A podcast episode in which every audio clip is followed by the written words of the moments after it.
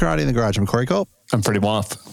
Oh, we have a brand new month for you. Now, here's the thing. Did we decide it was going to be Feb, Feber buried or Feb buried? Uh, Febru buried. Feb, Febru buried.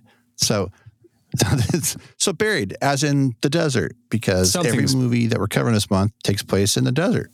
Yeah, and something is possibly buried in the desert in every one of these movies. Yeah, maybe. Maybe Something something gets buried out there. something. We're we're starting off with a movie that I think uh, is on that list of things that we talk about incessantly for the last five years, and we're finally getting around to actually covering it. It's a massive favorite of both of ours, and and I think it's one of those ones that we also feel like maybe heavily underseen. Yeah, totally. And this movie has enough story for four movies. Yep, without a doubt. And it's got a cast of people that you're like, oh wow, I can't believe that person's in it. And and some people are like in the infancy of their careers as far as uh, reaching that uh, A level status. Yep, that's for damn sure. And you know when you got somebody like Mimi Rogers kind of totally bit playing it, and actually she's technically uncredited. Right, playing Ray's wife, Yeah, Fred Thompson is also uncredited. as is John P. Ryan. It's so crazy, right? I, it was such a weird thing. But it's this is Roger Roger Donaldson. Now what? Now what was what was his? This is a follow up to what for Well, him? this is dude. This came after. This came after like his first. Well, he did the Bounty, the Mel Gibson, Anthony Hopkins uh, remake of Mutiny on the Bounty. Uh, I think was kind of his first big thing. Then he did No Way Out. Then he did Cocktail, right. and there was one more I think sandwiched in between Cocktail and then this 1992's White Sands. And this is a this is written by Daniel Pyne, who has a. This guy has the most varied type of story that he's told. I mean, from his days on Miami Vice, hell, on Matt Houston before that, but he did several movies that we've spoken about a lot in this, like the, like we we, we when we mentioned uh, what was it, um, unlawful entry we are talking about recently, right? Mm-hmm. That kind of movie was something he did in Pacific Heights with Michael Right. Keaton playing the psycho. He, and he's done some great stuff. And before this, for him, he did The Hard Way. So he's got he's got pretty eclectic stories that he tells. And then a couple of years, well, like eight years after this, he does Fracture, which is a, a fantastic psychological thriller. Yeah, and this is Donaldson's follow up to Cadillac Man. It was that was that film that was sandwiched in between Cocktail and uh, and White Oh, right. Sands. Cadillac Man, which we have talked we've actually talked about before. I think uh, what did we? Oh, I think we, during Bull Durham we talked about uh, Cadillac Man briefly because of the Tim Robbins connection. Yep. But White Sands hit at a time where, well, like we talked about during out of uh, I said out of bounds. What the hell is wrong with me? Out of sight, out of bounds, out, of, no, no, off limits. When- off limits with with Dafoe and Hines, right? with Dafoe. And that was very much a uh, similar part that he was known for at that point. Again, very early in his in his uh, leading man career.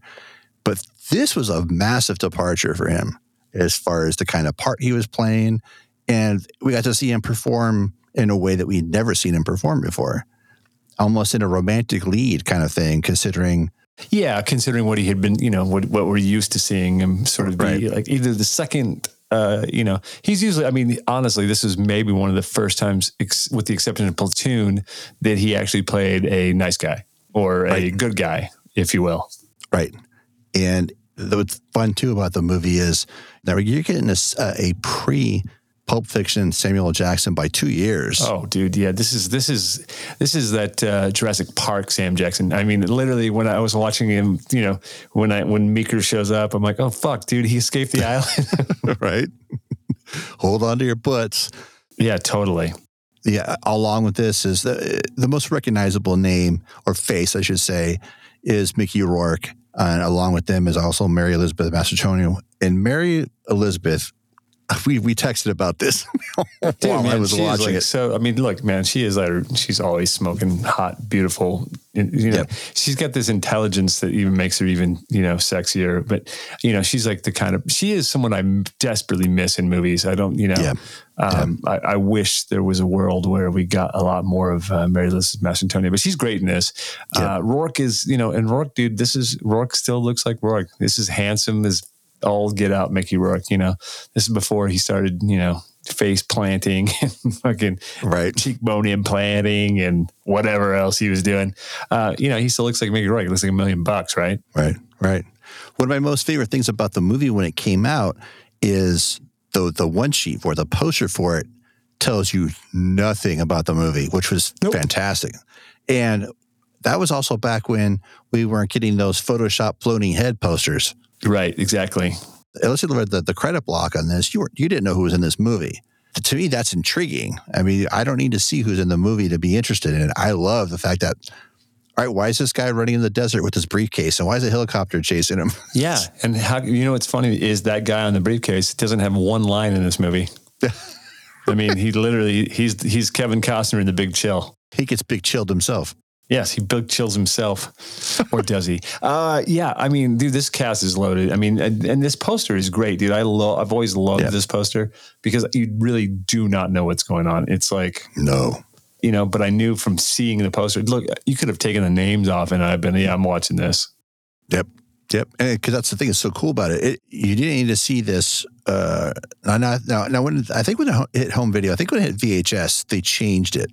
Yeah, I think the, I think the laser disc is is the same, but I think with the VHS they changed it because, well, you, you're trying to rent to people, and you look at that, you're like, what the hell is this?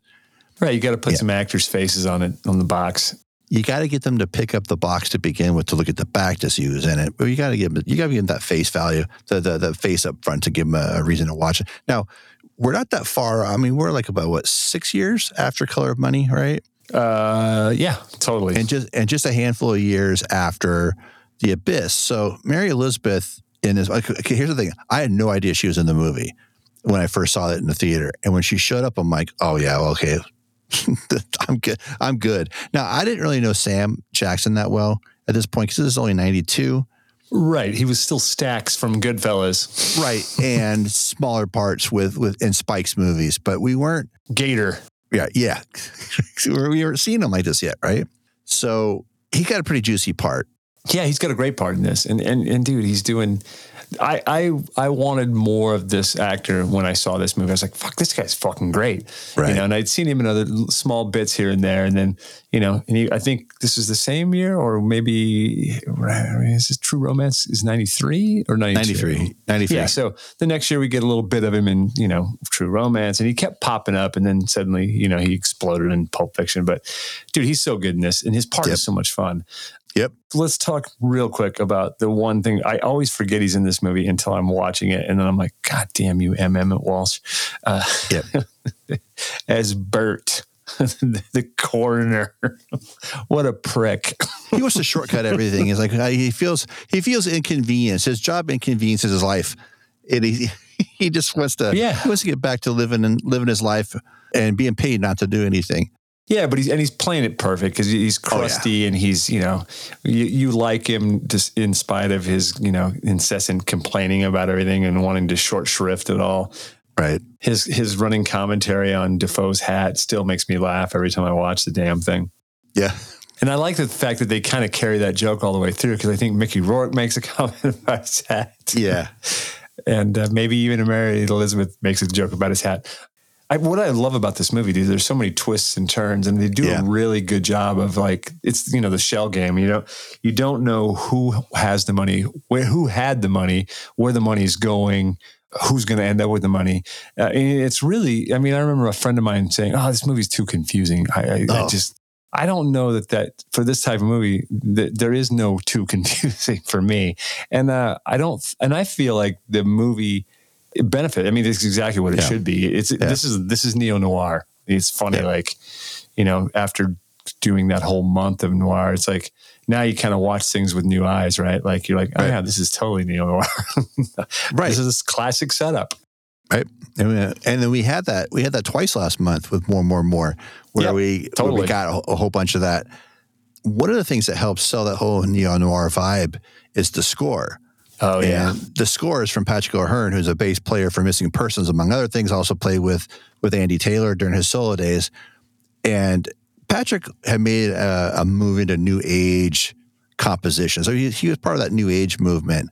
But with this man, everything he does just fits perfectly. It's it's synth heavy, of course, but it's not like that new age stuff that you know from his solo work. It's a fantastic score that just works impeccably with the movie. And ev- like I said, every little twist and turn, he, it's very, you know, when you used to watch like Lethal Weapon, like I'll- example, Lethal Weapon 2, when Roger Murtaugh's on the toilet, right, with a bomb underneath his ass, Right. where there that one moment where he and Riggs have their quiet moment where they just you know speak to each other through their eyes and then that David Sanborn sax comes in out of nowhere just to kind of like just sell the friendship and brotherhood that the two of them have. That's what Patrick O'Hearn does. It's very fits the movie. It's not overpowering. It's not like hey look at me this twist moment or whatever or this dramatic moment that's happening. It's very much subtle but but so poetic and and fits in a moment so perfectly. Yeah, I, I mean, the, the- every like all the notes are right in this movie. I mean, it- you know, I feel like uh, this is a movie that more, more people should totally see, and I would love to see this on a big screen again. I mean, I Oh, saw yeah. it at the time this movie came out, dude. For me, the big draw was Mickey Rourke. I mean, I like again. It's funny because this is a few years after Angel Heart, and, and I remember when we talked with Derek and when we did when we covered Angel Heart, uh, dude. I saw I would drive fucking wherever to go see a Mickey. I would I would drive an hour to go see a Mickey Rourke movie Right. and and that's what brought me in. And I love Dafoe too, but I mean, really, I was like, yeah, Mickey Rourke. I'm, I'm seeing this movie. But I mean, uh, watching it now, not unlike uh, what we were talking about last week with um, uh, GI Jane, like all of the, sort of the usual suspect character actors. Except for the character actors in this are so good, dude. Like they're they're so recognized, and they're so. I mean, you get Jimmy Rebhorn as uh, Agent Flynn. I mean, Maureen uh, Maura Tierney shows up, dude. She's so young in this. I don't. I hardly even recognize her. She's such a Um, baby. I, I, dude, I forget it's her every fucking time. I'm like, who in the hell is Nori? And then, I- you know, Right. I'm like, oh, it's Maura Tierney. Beth Grant shows up as Roz.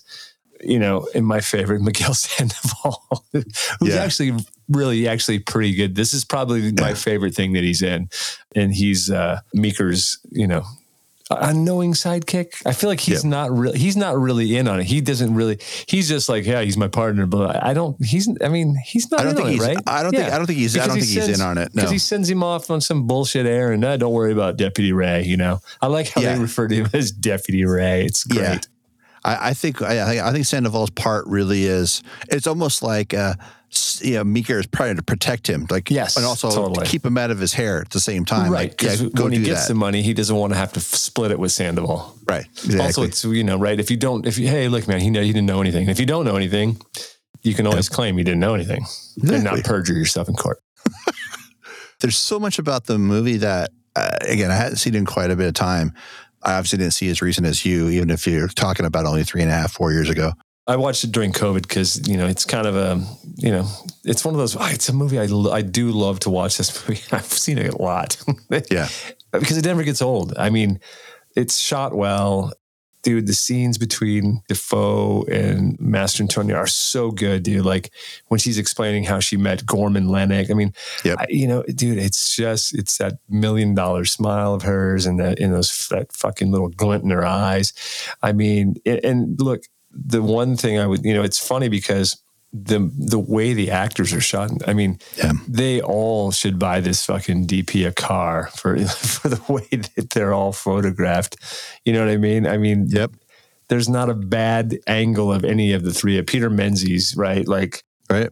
the guy certainly knows what he's doing, but I don't. There's something about the the way he shot the three, and it's funny because the, the way he shoots Mickey as opposed to Dafoe in their singles, and the, and then the, in the shots when they're together, you really sort of and you do sort of see the uh, their their sort of brotherhood, sort of like when he when Rourke chases uh, two FBI when um, when Flynn and his partner take. Uh, Ray and they're going to run it back to and, and Mickey steals her horse trail, her truck and her horse Right. trailer to Right. chase him. That's such a good little sequence, right? Because up until that moment, you're not really sure what Mickey really thinks about Ray, like you know, because there's all that exposition. I mean, they do a really nice job of creating that brotherhood, and and Menzies shoots the shit out of this movie, dude. I mean, it ain't easy to shoot a desert, No, this and actually, I believe this is his first feature. is it? Yeah, yeah, I think you're right. Yeah, and it, but he did some big ass movies. Um, for for Roger, he'd come back a couple years later and do The Getaway, did Die Hard with a Vengeance from McTiernan, Hard Rain, Oh, yeah, shooter, Bless the Child, which we almost did for Devil Made Me Do It. right? Time to Kill for Schumacher. Yeah, I mean, he's done some big movies. Yeah, definitely. And he makes everybody look amazing in it. Even the locations just feel. I, I, I get the vibe. What's going on? Obviously, the wonderful production design in the movie, and uh, obviously some bold choices on the costume side, right? Oh, yeah, dude. Especially Good for Deputy Lord. Ray, Yeah, Bec- which is perfect because Deputy Ray has no idea who this guy is that he's impersonating and how he would dress when he has these meetings. Also, they do a great job of capturing New Mexico. You know what I Oh mean? yeah, yeah. Without falling into the, you know, because there's a fine line, right? Like uh, there's there's what's real, and then there's what people expect to be real because that's what we see when people do New Mexico. Right. You know, they kind of overdo it, and but I think everything. I mean, uh, the rodeo, and I love that little rodeo sequence too because it it feels Oh, yeah. like a real rodeo. It, it's I not agree. it's not overdone because you know I've been to a lot of rodeos as a kid, and a lot of them are like that, man. They're not, you know, it's not like the, you know, hey, welcome to Las Vegas, and here's Right. the, you know, Right. it- it's grounded nicely into a reality. And it's funny because the plot never feels too big for what's going on. I mean, it's just got it's just got such a pul- this movie's pulpy as hell, man. Right. You know, To answer back to the idea that this is a confusing movie, maybe I first watched because there's a lot going on.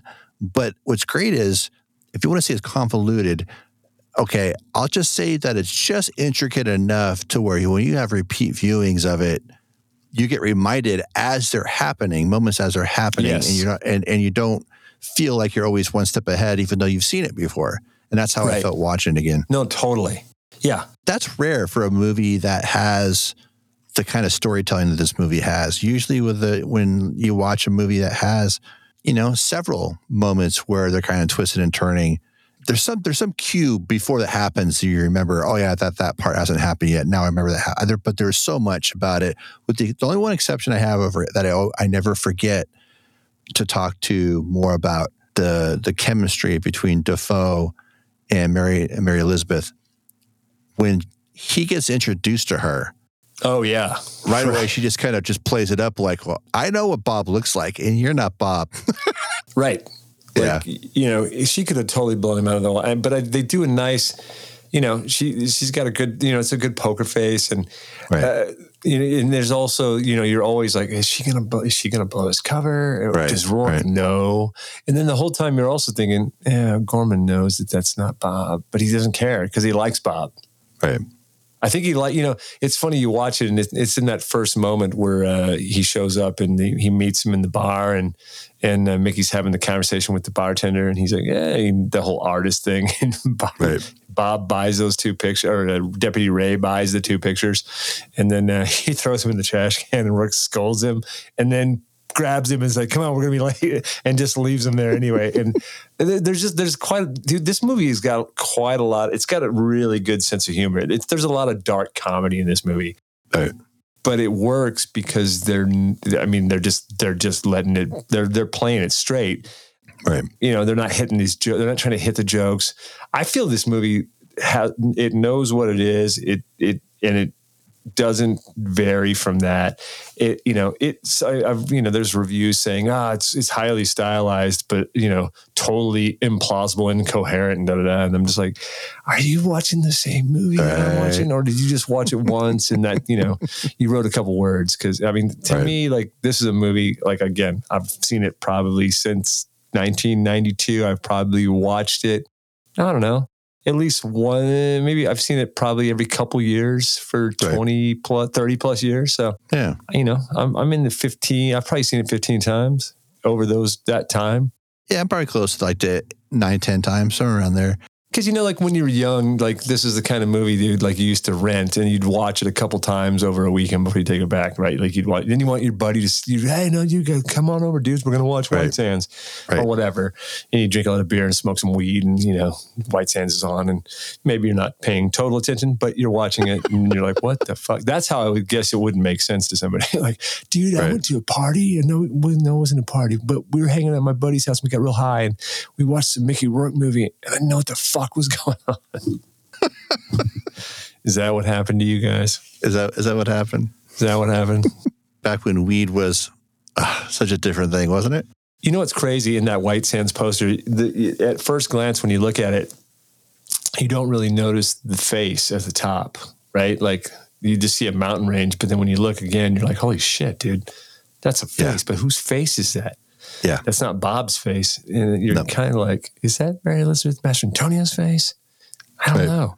Because Nope. I mean, this poster's got a lot going. It's a really cool poster, man. I kind Yeah. of now, now, now I keep looking at it, and I kind of wish I had it framed in my office.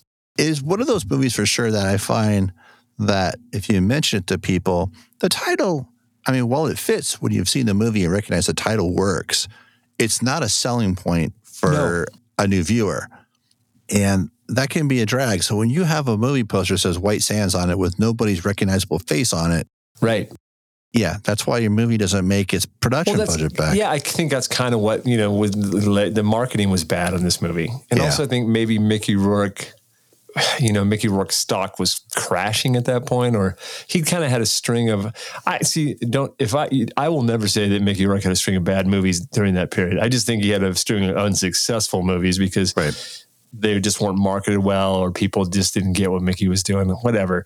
I mean, would I say he's made a bunch of bad movies lately? Oh yes, but but at this point, he was still making really fun, cool movies. Don't you think that White Sands kind of you're like if you said, "Hey, dude, come on, have you seen White Sands?" I would be like, if it kind of sounds like a military movie, right? Because the first thing you think of is, oh yeah, White Sands, Like a But- desert. exactly. Like, but, not, but, like- not, but not an American desert. right or there's some sort of you know some sort of testing going on there or whatever it is Right. it, it you know it doesn't strike you as you know what it is but uh, this is this is like desert noir man or you know and there's a there's a lot of it, it, it but i i i think this movie is not only underrated and underseen but it's misunderstood Oh, yeah. Yeah. I because I, think the title's misleading. The poster was while cool, it didn't. It wasn't selling the movie, right? It wasn't. Right. It wasn't like oh, like it wasn't pushing you to like oh hey this is you know got people you know and. It's weird. It- it- Yeah. Again, it- it's you know, we, I feel like I feel like we've done we it, we kind of always sort of have gravitated to movies like when we cover things like this, these are movies that people may have seen or maybe they heard of, but they're always like, well, I always heard it wasn't very good. well, Right. well, you're wrong. Well, it's something else too that we said because we talked about this, and I'm not. I'm only making the comparison because of who distributed both movies. But we talked about this during, Fair game. yeah, Fair Game. So Fair Game, Morgan Creek again, to uh, partially with Morgan Creek, but still Warner Brothers. That movie had people talking about it, but nobody went to see it. Not that it was good or anything like that, but Warner Brothers during this window of time, unless it was Lethal Weapon Yeah. or some something in those veins, they were not given the time of day for the movie. This movie should have had a lot more behind it.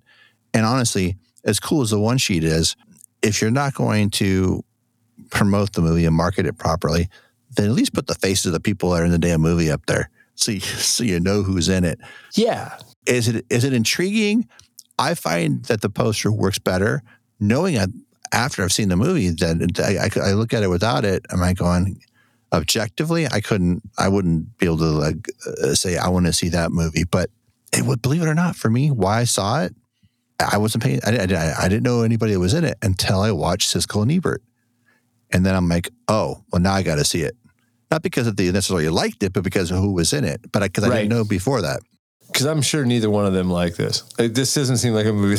this seems like the kind of movie that they both shit on. I mean, I, I would have to look it up, but uh, just if I was to guess, that's what I would say. I, I can't believe this movie only was only a twenty-two million dollar movie. But even wor- be even harder to believe than that is that it only made nine million dollars. I mean, what did they release it in? Like you know, five hundred theaters or something. I mean, it's really shocking. Um, you know how poor the box office was. I was trying to figure out what was released, what what what else was released, you know, on the, on the day that this was. This was this is April, so this is right, but you know, ramping up. This is going into summer. I don't know, man. It's weird. I, I guess I'd have to look and see what other movies were released on April twenty fourth, nineteen eighty two. But I mean, this, you know, it just seems like a movie that Warner Bros. just kind of threw away, right? Yeah. Like they're like, eh, you know, we'll fix it somewhere. It's so weird too because like Donaldson was a pretty, you know, pretty hot director at that point. I mean, No Way Out is a really, I mean, I feel like it did decent box office. It was it was well received. Cocktail, maybe it wasn't that you know maybe critics didn't love it, but it but people went and saw it. It fucking made 150 million dollars. Cadillac Man, you know, Cadillac Man was what it was. It was it was him coming back down and sort of making a you know instead of making a big studio movie, he was doing the one for me kind of thing, right? And maybe right. he, I don't know, was White Sands.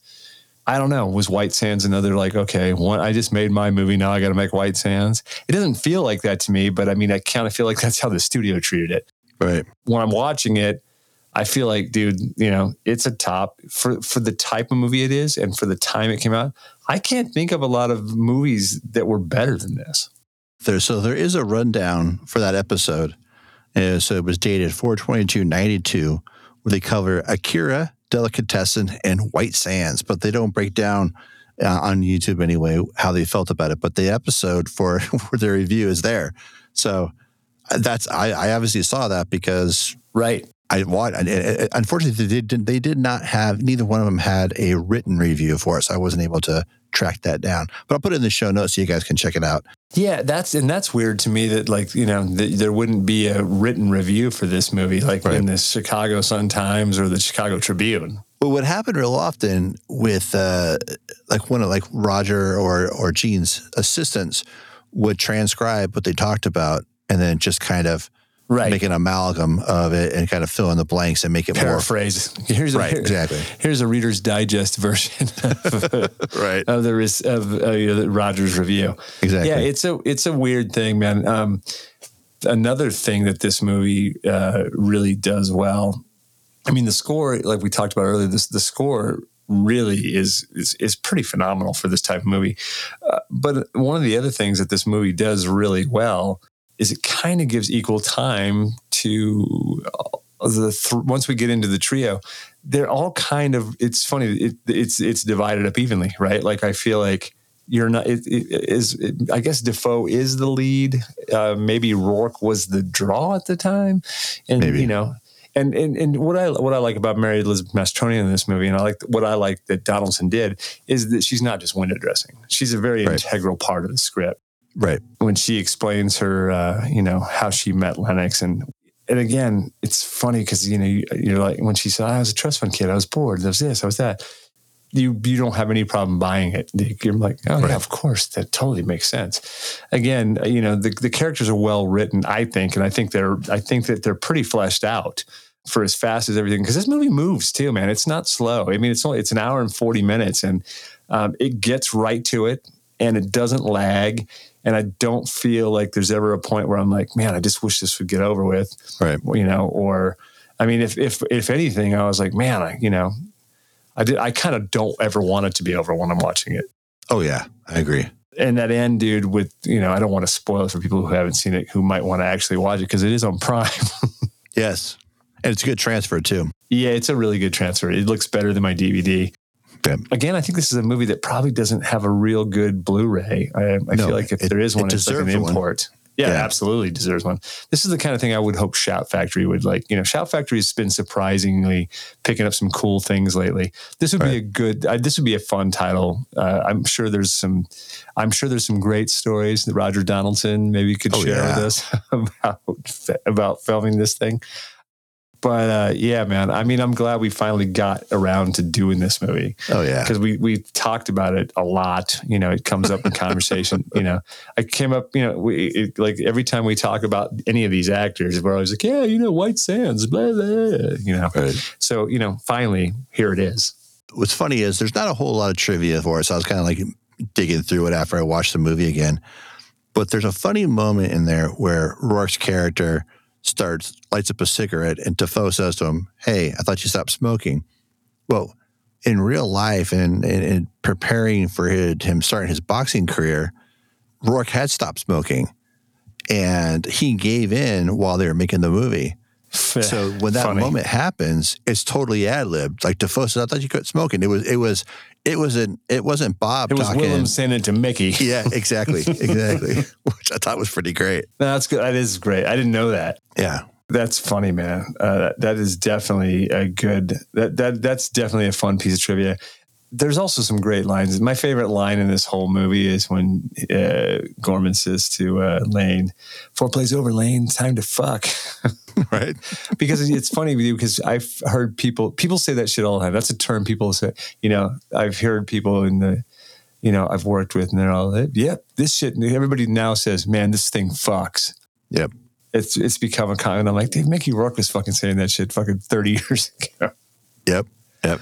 Time to fuck it's funny about the trivia because I think this is the one, like next to last thing he did before he really kind of took a break from acting and just jumped right into the ring and started boxing. Because um, he was doing it here and there, but I think he did it a little more prominently after this or the year after, I think. Right, and I think didn't I mean didn't he shoot this right after he did? Uh, I think this, this came right after um, Homeboy right? The uh, the boxing flick that he made with him and Walken. I was right. it was it was definitely. I guess it was his follow up to uh, Harley Davidson and the Marlboro Man. Right. So this is the third Mickey Rourke movie we've covered. Third. So right? Angel Heart, this Johnny Handsome, Johnny Handsome. That's it. Yeah, yeah, that's the three. So this, yeah. yeah, this is the third one. But yeah, he had done he'd done Homeboy, you know, which was a boxing movie, which I think is about the time he really started uh, taking that boxing career seriously. So yeah, right. that was in '88. So this is four years after his boxing career, and you know, I think his his screen time was pretty sporadic. Like, yeah, he showed up here and there, but you know, he had that period, you know, in the mid '80s, you know, f- starting with Diner, where he's just like, you know, fucking two movies a year, and then suddenly you get one every other year, and then yeah, then he's a boxer. then he shows up, and then he goes on a tear again, like in the you know late '90s, and just starts making all these crazy movies. I mean, honestly, to me, I feel like this might have been his last studio, his big last big studio movie for a while. A, oh yeah, yeah. That's why, like, right. And when he came back for Man on Fire, that was a surprise to see him in that. He hadn't been around in so long as far as doing anything remotely big you know, I mean, obviously he plays, he's more of a background guy, but he's integral part of that story, but more kind of doing a favor for somebody. But when really the favor is being done for him because he's been away for so long. Yeah. But he's great in this because he's everything that we talked about during Angel Heart and Johnny Handsome. He's that guy. He's that Mickey Rourke, that Pope of Greenwich Village Mickey Rourke, where he's just kind of like, yeah, it's been 10 years, but fucked all that shit. Here I am. Yep. And he's and he plays that part perfectly. By the way, I you talk about sayings that he has. I don't recall the phrase "see I fucking a" being used a lot before this, but I feel like that it's been done that way. Oh yeah, dozens of times since this movie. And like when he so when he, when he reveals that again, I'm not telling you anything you can't read on uh, the summary on on Prime. When you have that moment where it's revealed to reveals to Bob to Dafoe, the way he says it, it's just kind of like it's hysterical, but because you realize that this might be the first time this has ever been said in a movie, and it's been said right. many, many times since then. I mean, yeah, I mean, it's funny because uh, Mickey is so low key cool. I mean, that's his thing, yeah. right? Like, he's almost he's one of those actors who, to me, he's like the he's like one of the he's he's like one of the best ever whisper actors. yeah, yeah, right. Like, so you you got to sort of be very quiet. I always find myself sort of leaning in toward the TV when he's talking, like right, like I'm going to be able to hear him better. but but he does that. And he, there's a the great scene that he always has those moments, and the moment in this that I'm just like, fuck yeah, this is this is why Mickey Rourke is cool. Is that scene with Fred Dalton Thompson and John P. Ryan when he takes Dafoe out to make the deal. Right. He's just ready to walk away and he's fucking lighting those guys up. Yep. But you know, it occurred to me this time watching the movie, and I meant to say this earlier. I wanted, to, but I wanted to throw it out there. I feel like everybody is in on this fucking except for Deputy Ray. Watching it this time, I feel like Mickey Rourke when he takes he's in cahoots with Dalton Thompson and fucking John Ryan. Right. Like it's like everybody I don't know why because we we met Deputy Ray when we met him, but now I almost feel like everybody's in on it. And I'm like, why am I feeling this way watching this movie this time? What what is different about it this time? Right, because because because it always comes across as this that Bob's you know flying by the seat of his pants, pretending to be this guy that he's not. Right. and he's he's waiting to run into somebody that knows what the real Bob looks like. and he's going to get caught. And so in that moment, yeah, I agree with that. I I could I could see all three of those guys playing who they think is the real Bob Right. in that situation. Yeah, yeah, I agree. Yeah, so I mean, it's just it's again, it's one of it, and I think to me that's what makes a movie great is when you can sort of you know after seeing even after seeing it fifteen times, just suddenly go, wow, you know what? Fuck, dude, I feel like everybody's fucking with him. Right. Like they they all know each other, and this is all just a bit, you know, it's a big fuck you, Ray Dolezal. Right. It goes beyond just being a, you get the vibes that it's not a neo noir kind of thing, but but a con caper kind of thing. Yeah, it- totally. It feels less about, you know, uh, a weapon sales and whatever hell that we haven't figured out what's going on. It's Yeah. definitely one of my favorite movies coming from the standpoint of we only know what our lead knows, our the guy we're following around. We only know when he knows. And it, it's probably one of the best examples. Uh, man, if you want to write a screenplay or write a story about that, revolving something like that, here- here's your role model right here. This is go to this one, go to White Sands, and that'll be the perfect example of telling that kind of story. Yeah, no, no, hundred percent. I mean, the thing again, like looking at the tagline for this movie, it's uh, it, I never actually read it before, and I'm like, this is the worst tagline ever. I'm to read it right now. Ray Dolezal is a small town lawman up against big time corruption, all in the name of a dead man. Then again, Ray's always been the never say die type. That is fucking terrible. First of all, it's way too fucking long, and second of all, it sucks. Right. Does it right. not? Am I wrong? I never read that before, ever. No, Until no, just and now. Honestly, and honestly, that doesn't sound a lick like Deputy Ray. No, not one It bit. doesn't, it doesn't even sound anything like what what we see from him in the entire movie. The other tagline, this one's way better. Uh, the most dangerous way to solve a murder is become the victim. That is the one I remember, like being on, maybe being on the poster, or I think they maybe even say it in one of the trailers. But that other tagline, dude, I'm like, was that ever on a poster? Because I would have been like, I'm not seeing this. Sounds stupid. It does sound dumb. I would have walked away 32 years ago and been like, no, I was all in until I saw that tagline. You would have you been you would have been one of your friends saying, ah, "I heard it wasn't very good." I heard it wasn't very good, man. yeah, I mean, the poster and that terrible tagline, I just couldn't do it. but, you know, thankfully I did see it and, you know, I've seen it many times since. Yeah, man. I, and Roger Donaldson made a couple, I mean, dude, he, this his follow up to this, his reward for White Sands, or maybe it wasn't a reward, depending on how you look at it, was he did his next film was The Getaway, the remake of The Getaway. Right. Which we just talked about. Yeah, which, which we which isn't worth talking about, other than saying was this the, now was he rewarded for White Sands or punished for White Sands? I'm not sure. Here's the thing that's super funny about about his movies. Going down the list of feature films that he's done, we have either covered or talked about one, Oh, two, yeah. three, four, five, six, seven of these in the last year. Yeah, I mean, Yeah. dude, Bounty, No Way Out, Cadillac Man, The Getaway, Species. I think we've talked about. We talked about Dante's Peak when we were Dante's talking about Volcano and Dante's Peak. We were talking about that during that time. Yep, I think we talked about. I think we mentioned 13 Days in one did. of our JFK tirades. I want to say though, like when when we did that, I think 13 days. We might have it might have come up when we were talking about. You know what? It didn't end up staying in the episode, but we talked about it during uh, Bull Durham. Yes, there you go. Right. Yeah. It was. I knew it was a co- was when we were talking about Costner. So yeah, Yeah. there you go. But man, Roger. I mean, Roger Donaldson. I mean, and he's still making movies now. I think. I mean, his last film, his last was McLaren in 2017. But I, you know, I think you know he's always got things in development. I think he maybe shoots. You know, I think he's a guy who maybe shoots pilots and stuff now. But he, you know, again, he's had a long, distinguished career, and, he, and I got to say, I like I like many of his movies, and I like more of them than I don't like Right. Out of his recent stuff, I really do. I, I would recommend the November Man. I mean, it, I, oh, I yeah, thought dude. it was a, yeah. it's a good Yeah. flick, dude. Yeah. Pierce is fantastic in it too. Yeah, and it's you know it, again the pacing. It, November Man is a lot like White Sands as far as like for me like not like the plot or anything, but just it's one of those movies I had no expectations to see, but I liked the cast, and then I saw the movie and I was like, damn, that was a good movie. Yeah. There you go. There you have it. Well, there. That's this is how we're starting off our our uh, Feb buried. February, February. Burberry, Burberry, buried. Movies in the desert. There you go. That's what it.